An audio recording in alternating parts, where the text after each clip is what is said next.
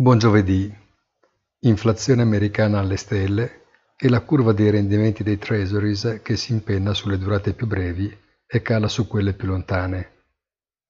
Wall Street chiude in rosso, ma nettamente meglio rispetto agli scambi iniziali, influenzati proprio dal dato fresco sulla corsa dei prezzi.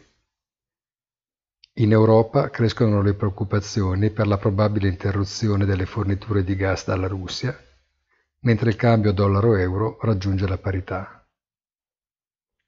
In Italia alleggia la crisi di governo. Tutto vero, ma nel complesso i movimenti dei mercati restano incredibilmente limitati. Buona giornata e come sempre appuntamento sul sito easy-finance.it.